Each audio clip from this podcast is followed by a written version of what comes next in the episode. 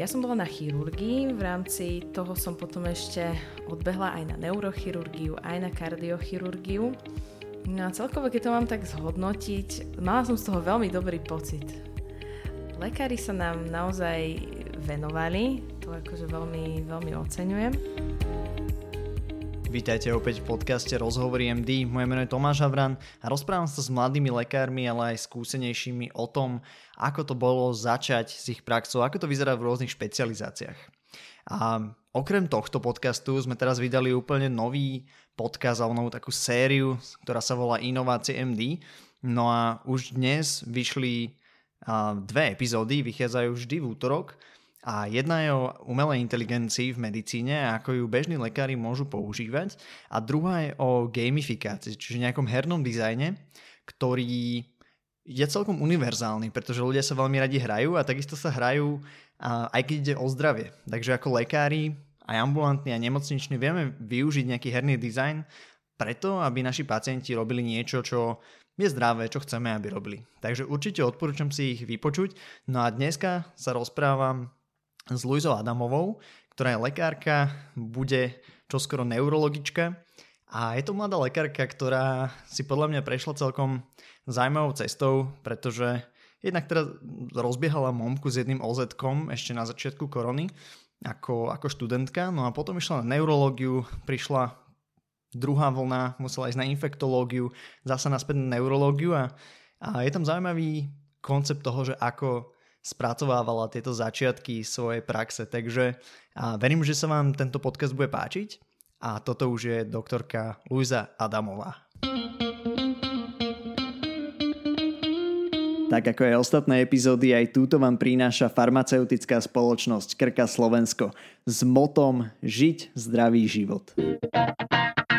Luis, my sme sa teraz pred chvíľou rozprávali, že jedna Jedna z vecí, kde sme nejako spolu prišli do kontaktu počas štúdia, bol Summer Camp, ktorý sme robili pre študentov medicíny a to je taký ten koncept, že časť e, toho kempu nejakého 5 sme na Slovensku a časť sme išli do Nemecka, vtedy to bolo v Ambergu.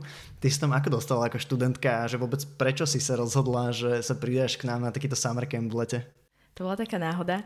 Ja som sa k tomu dostala, ty si vlastne vyhodil taký poster na Facebook ja som si scrollovala, vidím, že teda Summer Camp, Amberg, Nemecko, že OK, dovtedy som bola, bola na zahraničných stážach, ale úplne mimo Európy, takže s európskymi klinikami inými ako na Slovensku som nemala žiadne skúsenosti.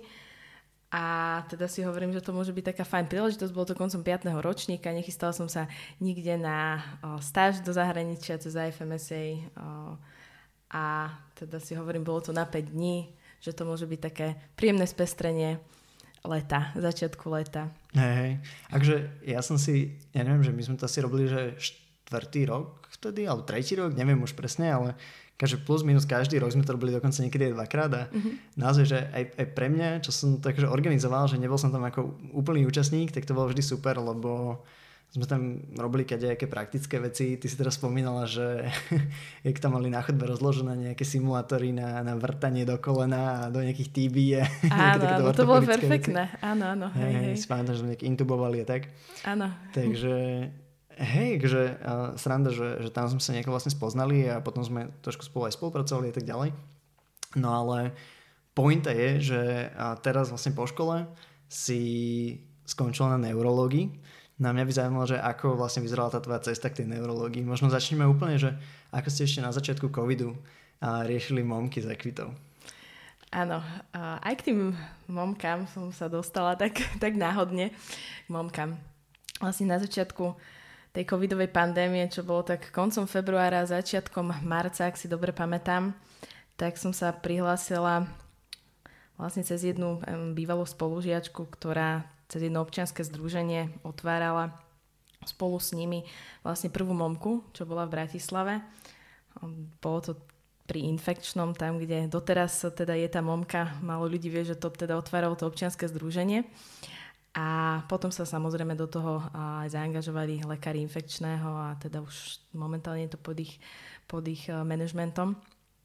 No a tam sme to vlastne otvárali, začali sme, e, začali sme tam pracovať.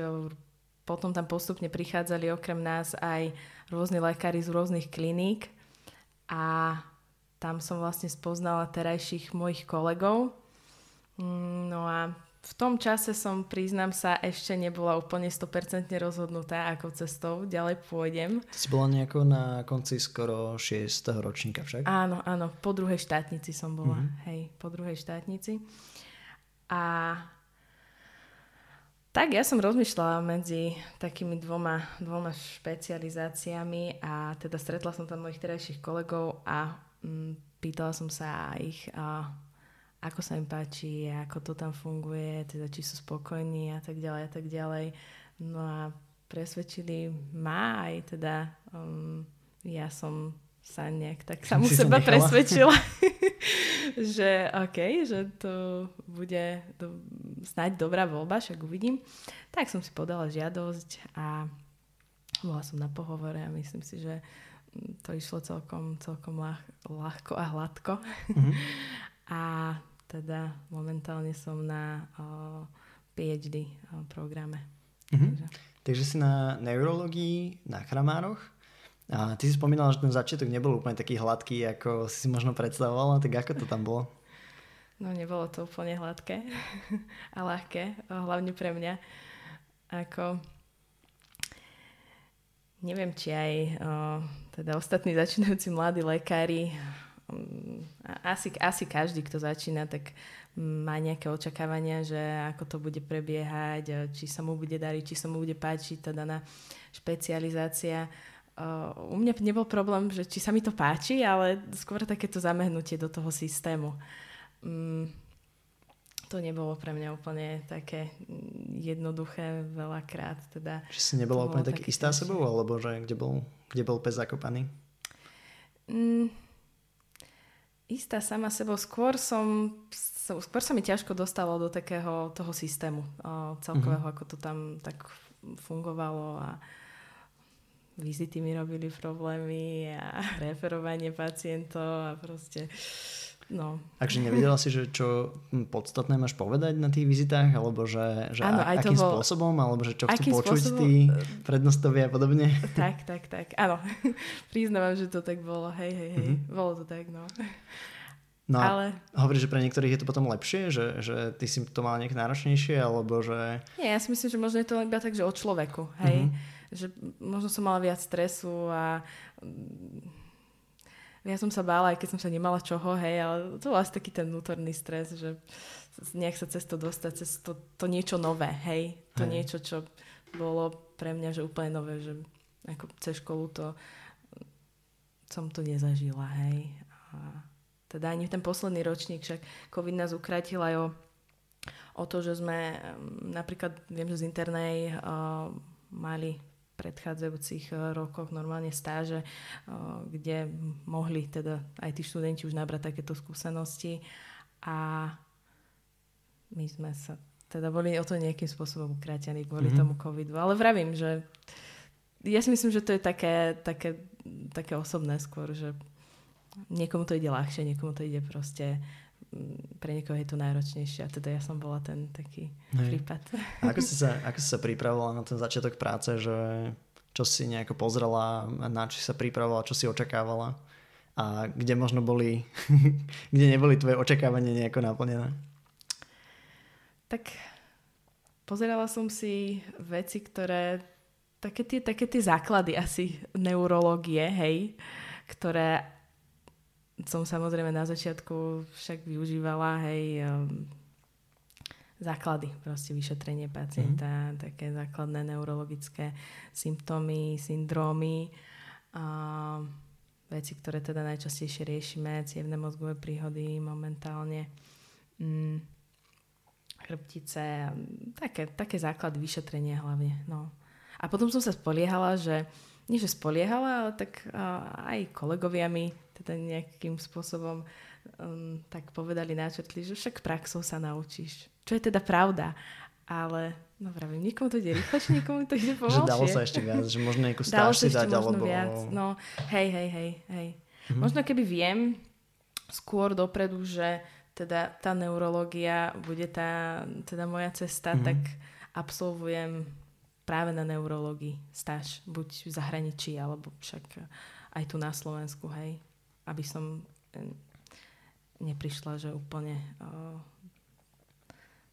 že teda úplne do takého nového, že sa nebudem vedieť zorientovať tak rýchlo. Hej, že, že úplný taký králik. Hej, hej, hej. No, no ale potom vlastne, ak ty si nastúpila, tak pár mesiacov na to si aj tak e, vlastne išla z neurologie na infekčné. Áno. Kvôli tomu, že začala vtedy asi prvá vlna, nie, to bola vlastne druhá vlna asi nejako to začala. Bola, to bola pandémia. druhá, hej. No a tak to sa ti asi úplne, že zmenil, zmenila práca o 180 stupňov, nie? Áno, tam ja som vlastne dva mesiace bola na neurológii, čiže akurát sme sa tak uh, zabehli, sme, hovoríme s mojimi uh, novými kolegami, ktorí tiež so mnou nastúpili. Tak sme sa nejak tak zabehli, no a potom nás presunuli na infekčné, kde sme boli vlastne od konca uh, novembra do vlastne konca februára, začiatku februára, tak Takže tam tá práca bola teda že úplne iná. Tam v podstate riešili jednu diagnózu, COVID-19. Mm-hmm. A, a popri nej um, tam boli naozaj rôzni pacienti s covidom, hej. Uh, najviac také asi tie internistické veci sme sa, uh, sme teda riešili. A to bola taká dobrá škola internej medicíny, základom internej medicíny. Mm-hmm. Nemôžem povedať, že internej medicíny to určite nie, však za 4 mesiace, hej. Ale takých tých základov to bolo, to bolo fajn. Mm-hmm. No. Takže si mala takú internú medicínu rotáciu. A takú, na začiatku. hej. môžeme to tak, tak povedať, môžeme to tak povedať. Vlastne na neurológii veľakrát riešime veľa internistických vecí. Takže, no, no ak si tam cítila, že bolo to také, že mega veľa roboty, alebo dalo sa to, bolo tam nejako dobre zmanéžované ešte vtedy? Ale ja si myslím, že áno. Hej, hej. Mm, tak oni mali skúsenosti z tej prvej vlny, si myslím, a vtedy bolo údajne menej pacientov, veľa hospitalizovaných, potom sa to teda tak začalo uh, rozbiehať stále viac a viac, hlavne začiatkom decembra tam to bolo, to bolo také kritické koncom mm. decembra, že um, už sme pomaličky nemali kapacity na to, aby sme hospitalizovali pacientov, ktorí na to boli indikovaní. Takže to nebolo úplne jednoduché, ale ja si myslím, že to mali veľmi dobre akože zmanéžované v tom Mm-hmm. som nevidela nejaký, nejaký problém. No. A boli sme tam lekári z rôznych kliník teda na výpomoc. Takže ste no. mali taký mix. Vlastne... Taký mix, pospoznávali hej. sme sa, hej. No, no, no. A ty si hovorila, že um, keď začala robiť na tej neurológii, že kváci ten kolektív je trošku iný, alebo že iná je tá spolupráca asi, ako keď ideš niekam len tak, že na 4 mesiace vypomôcť, že, že ako si to vnímala, tú spoluprácu ktorá mala nejaký, akože, nejaké svetlo na konci tunela a potom takúto spoluprácu, kde naozaj, že dlhodobo si potrebuješ budovať nejaké tie vzťahy a, a spoliehať sa na tých ostatných lekárov. A je to možno aj taký tlak, lebo že chcem dostať tú atestáciu v nejakom bode a teraz naozaj, že musím každý deň na to nejako makať, že um, cítila si, že pri tej neurológii bol taký väčší tlak ako, ako pri tej, na tej infektológii, alebo že ako si to vnímala?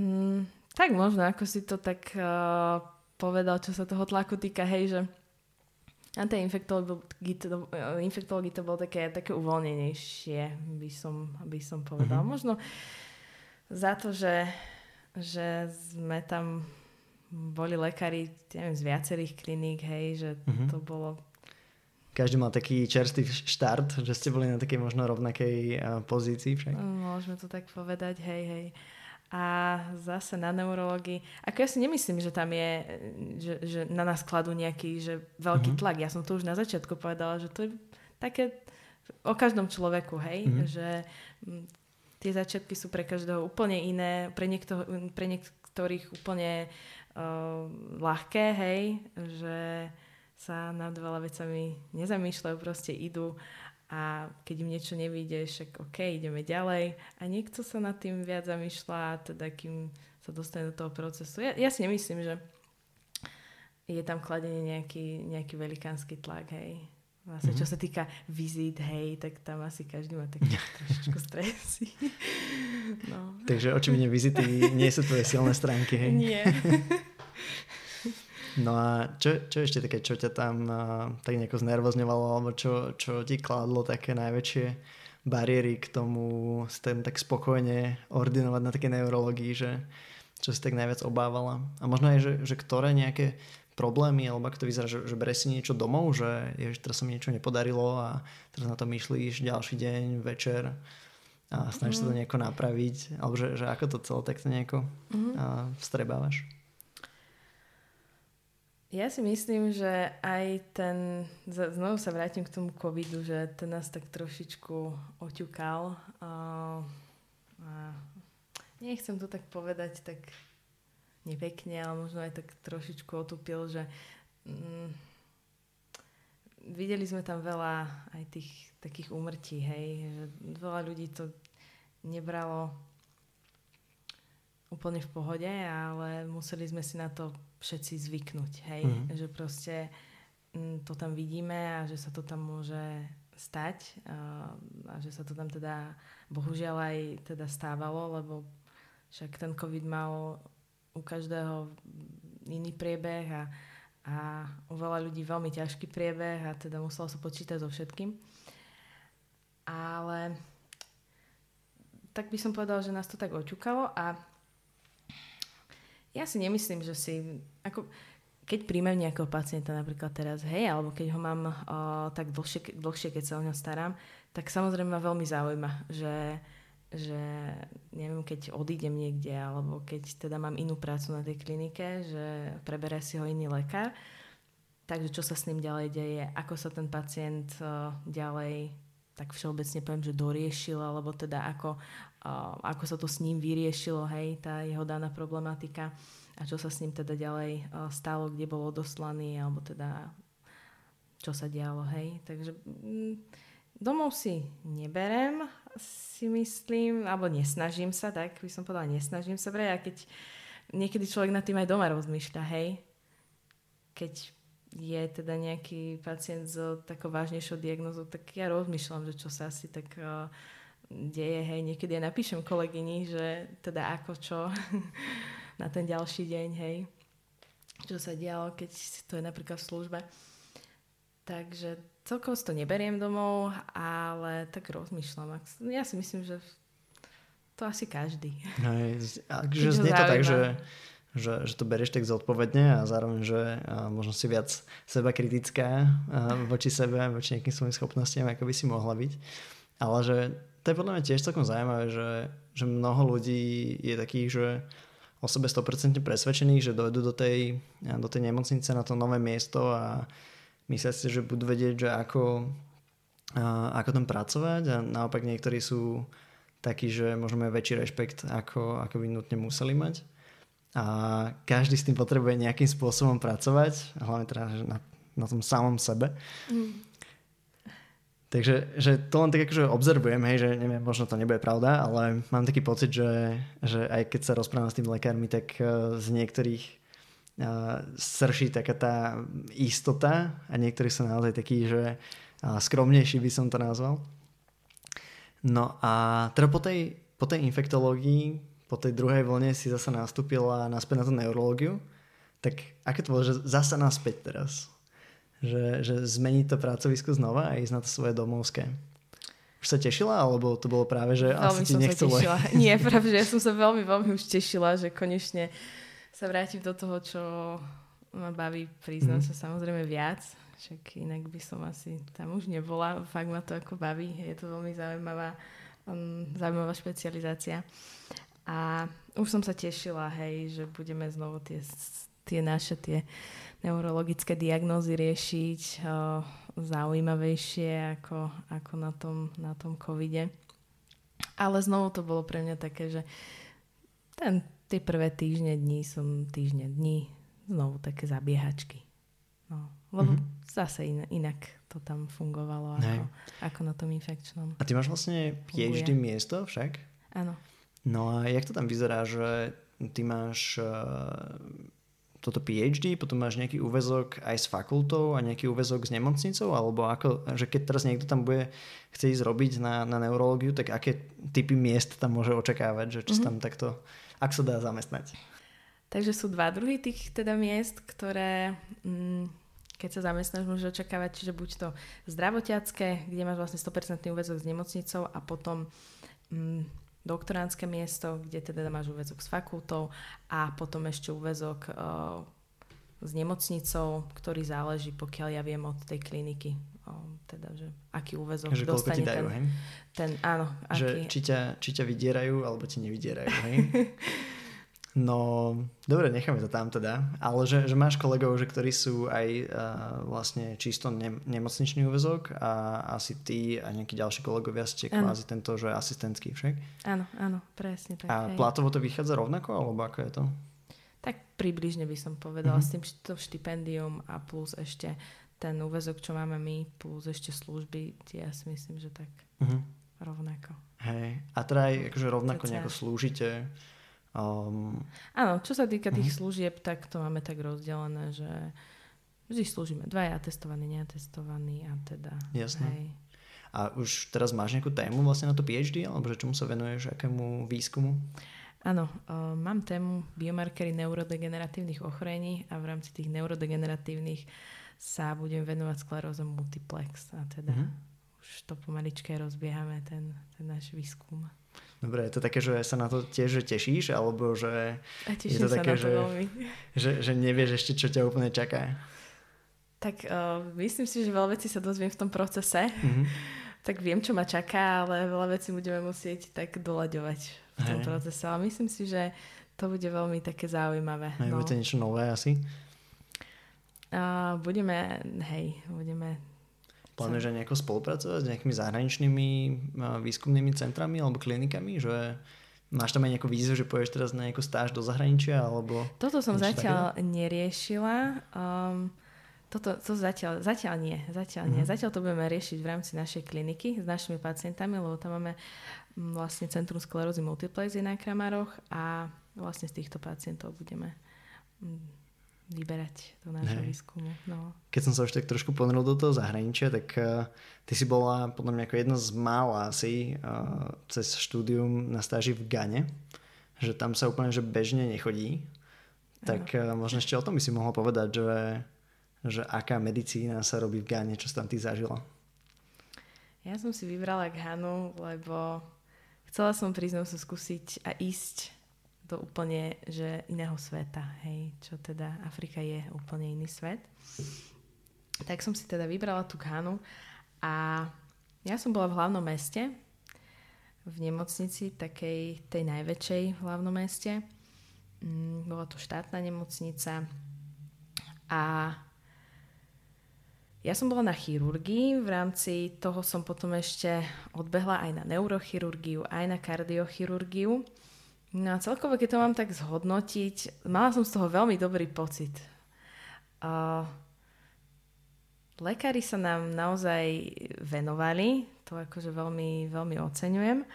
A my sme tam boli ešte aj počas toho, ako tam prebiehalo štúdium, čiže sme videli, aj sme sa rozprávali s veľa študentami a videli sme aj po tejto stránke výučbovej, ako to funguje.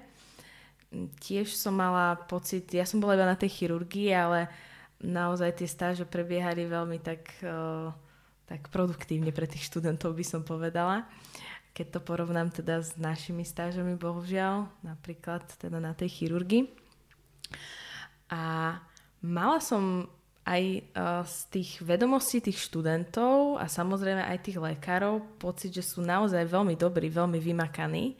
Uh, ako nechcem teraz nejak zhadzovať ani našich študentov, ani lekárov, ani by som nechcela nejak porovnávať, ale celkovo z tej medicíny som mala veľmi dobrý pocit, že mm, veľa sa tam tí študenti, aj tí lekári museli spoliehať tak sami na seba, hej, lebo tam bolo všetko spoplatnené. Uh-huh. Hej, taký, napríklad taký rengen, hej, keď potrebovali pre pacienta, tak to nebolo také jednoduché, ako že u nás, že rengen hrudníka. To bolo, že 150 eur, hej, Veľakrát na to... to musel zaplatiť hej, hej. kvázi, alebo... Áno, mm. áno. Uh, veľakrát tie diagnózy boli postavené, museli byť postavené len na tej klinike. A samozrejme ten, ten typ uh, sociálnej otázky bol teda úplne iný, aj starostlivá poisťovne, však tam nebolo niečo ako že zdravotné poistenie, že vôbec tam sa naozaj keď pacient prišiel s nejakou vážnejšou diagnózou, tak sa tá riešila akutne. Tá, vlastne ten problém len akutne, pretože samozrejme nemali na to peniaze. A bolo to na druhej strane potom aj také smutné, lebo veľakrát som tam videla pacientov už s takými um, diagnózami, ktoré sa veľmi teda vyriešiť ťažko dali. Hej. Alebo teda prišli v poslednom takom tom štádiu. No.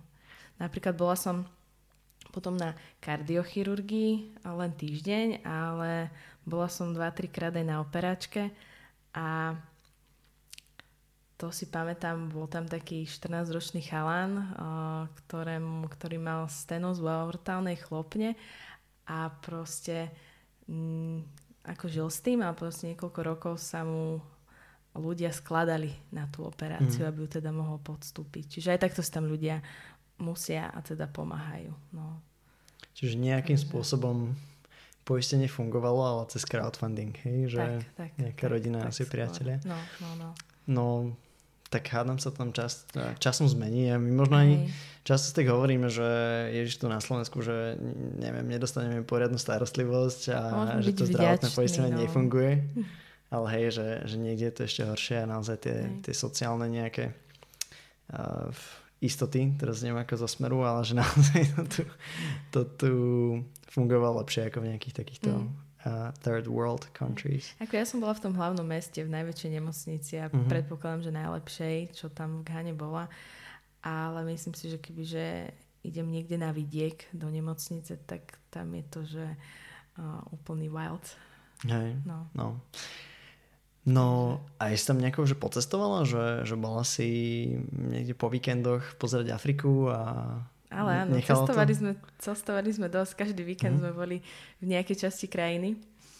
Um, boli sme, boli sme na safari, čo ale bolo že úplne iné safari, ako keď si predstavíš, povedzme, že Keniu, hej, mm-hmm. skôr to bolo také uh, také safari, ako som sa cítila ako u nás. Okay. Vážne. Vážne, že mm, to neboli také tie vyprahnuté uh, stepy. Mm-hmm. Hej. A to bol taký, taký, taký fajn zážitok, no, to bolo na severe Ghany. Tam sme cestovali nejakých 15 hodín v takom maličkom minibuse mm-hmm. po tých, uh, tých rozbitých ich cestách. to bol akože dosť zážitok. No a potom sme boli na východe krajiny, tam som bola zase na jednom výlete napríklad surfovať, hej. Na víkend sme tam boli, tam prvýkrát som skúsila surfing. potom, potom sme boli na najvyššom vrchu Ghany, Takže no, okolo 900 Ghana, do 1000 metrov, hej. Aha, Najvyšší vysoké. vrch, áno, áno. takže, hej, ako keď človek chce zažiť že úplne nejaký iný svet, tak určite, hej. Mm-hmm. No dobre, Luizi, tak uh, poďme na tie posledné otázky, čo tu mám pre teba prichystané. Že ako knižku by si odporúčala prečítať medikom? Čo si myslíš, že by ich posunulo ďalej, alebo čo by im pomohlo nejako aj pri tom štúdiu? Na týmto som tak rozmýšľala. Mm, skôr by som si tak inak odpovedala. Ja by som odporúčala skôr takú veľmi zaujímavú knižku, ktorú som nedávno čítala. Volá sa, že Narodený v modrú stredu. Napísal to Daniel Tamet. A je to taká audio, autobiografia, ktorú teda sám autor napísal. A on je vlastne od malička trpí savantovým syndromom, čo je vlastne syndrom z autistického spektra. A teda veľmi pekne tam opisuje o, svoj život od malička, teda až po o, tú súčasnosť, kedy vydal tú knihu, má také jedinečné matematické pamäťové schopnosti. Veľmi taká pekná, zaujímavá knižka. No. Je nejaký nástroj alebo nejaká aplikácia, ktorú používaš? Ja používam najviac aplikáciu, volá sa, že databáza liekov. Je to veľmi známa aplikácia. Mm. Neviem, kto ju nepozná. Ak ju nepoznáte, tak určite ju veľmi rýchlo spoznáte. Ale inak nejaké špeciálne aplikácie naozaj, že nepoužívam. Takže jedine túto. Jedine túto je tam veľa takých užitočných vecí, ktoré využívam. Mm-hmm. Čo sa teraz akorát nové učíš? Učím sa veľa nových vecí každý deň z neurológie, aj na klinike, aj doma. Ale čo sa takých uh, iných vecí týka, idem sa učiť, idem sa učiť uh, šermovať, nový druh športu. A taký športový šerm, či taký historický? Uh, mal by to byť taký športový šerm. No. Aha, takže ja. o dva dní mám prvý tréning. Kolegovia ma nahovorili, takže idem to vyskúšať. Ja, a celkom sa na to teším, že to bude úplne niečo, niečo iné. No. Poznám presne jedného človeka, ktorý robí šerm. Uh-huh. A určite bude hostkou v tomto podcaste. OK. Je jedno, jedného dňa. No tak paráda, to znie, to znie naozaj zaujímavé, to by som si aj vyskúšal. Uh-huh. Um, Potom ti poviem. Dobre, sa teším. No a my už sme sa bavili trošku, že tá, ten začiatok tej praxe bol taký relatívne náročný u teba. Ale bolo aj niečo také ťažké počas toho štúdia, že tak spomínaš a si to nejako prekonala? Asi prvá nespravená skúška. Dokopy ich bolo asi dve. A prvá bola prvá z mikrobov, bol to predtermín. A... Či pokazili Vianoce, hej? Pokazili mi, ale ja som si ich tak pokazila, by som povedala. Bola to skúška, na ktorú som sa asi najviac učila, však mikroby. A to by som chcela tak poradiť študentom, čo asi teda veľa študentov ani nezoberie, ale naozaj sa pred skúškou vyspať uh, a aby sa v hlave uložilo aspoň teda to, čo ste sa dovtedy naučili, lebo toto bol môj problém, že ja som vyťahla otázky a mne, ja som mal úplne že čierne pred očami. Dostal som sa k tretej a sama sebe som sa čudovala a vôbec som sa nehnevala na tú profesorku, keď mi povedala, že to mám zopakovať. Potom som to úplne v pohode spravila dokonca na Ačko, takže, mm-hmm. takže myslím si, že tam bol trošku iný problém. No.